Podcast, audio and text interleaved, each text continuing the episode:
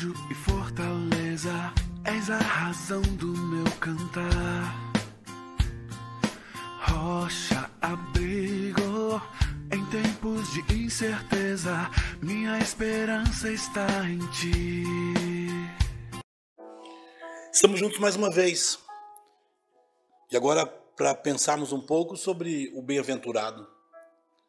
Nós falamos no nosso nossa última reflexão que o bem-aventurado não ouve o conselho dos ímpios. Hoje quero pensar um pouquinho na frase que é o contraponto disso. O verso 2 do capítulo 1 dos Salmos diz: Pelo contrário, o seu prazer está na lei do Senhor e na sua lei medita dia e noite. Mais uma vez estamos juntos, querido irmão e irmã, para pensarmos um pouco sobre esta realidade a realidade daqueles que se chamam bem-aventurados, mais do que felizes. Sim, esses eles não ficam ouvindo o conselho dos ímpios. Pelo contrário, ah, se queremos de fato participarmos dessas bem-aventuranças, o nosso prazer tem que ser na lei do Senhor. É nela que precisamos meditar dia e noite Ela que nos dá o que nós precisamos, o rumo norte, o rumo certo, o caminho, o norte que precisamos.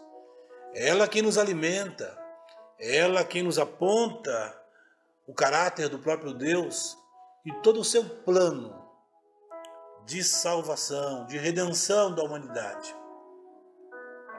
Ela que enche o nosso coração de alegria, mas também de esperança no encontro que teremos com o Senhor. Gosto desse texto, meu irmão e minha irmã, e eu sei que você também deve apreciá-lo, por conta de que logo depois que ele vai descrever o caminho do bem-aventurado pela lei do Senhor, ou pela, pela, pelo desejo, pelo prazer de, de lê-la, de buscá-la, de crescer por meio dela, o salmista vai dizer também que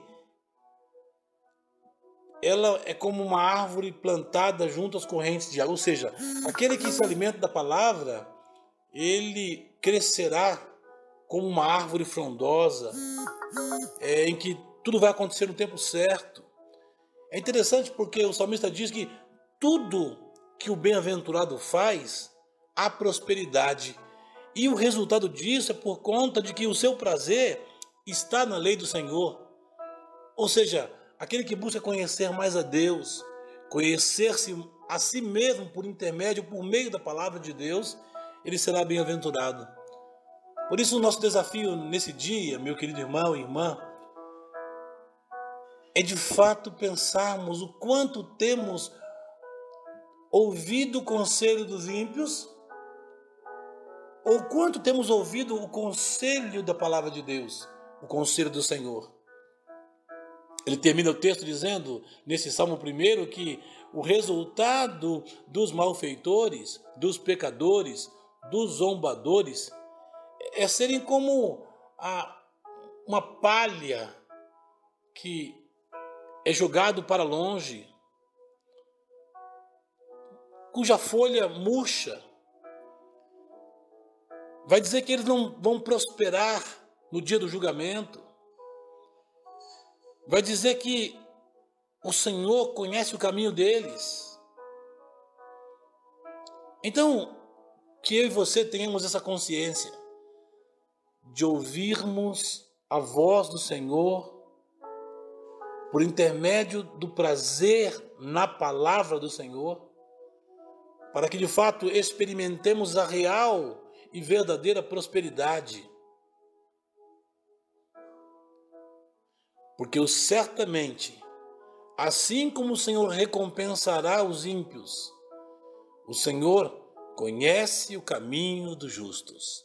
Sim, conhece o caminho daqueles que são chamados bem-aventurados, daqueles que têm prazer na lei do Senhor, daquele que vive orientado por esta palavra.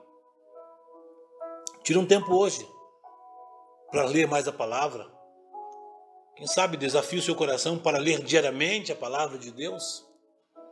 certamente você será bem-aventurado, você será próspero e você certamente será reconhecido, porque Deus conhece o caminho dos justos.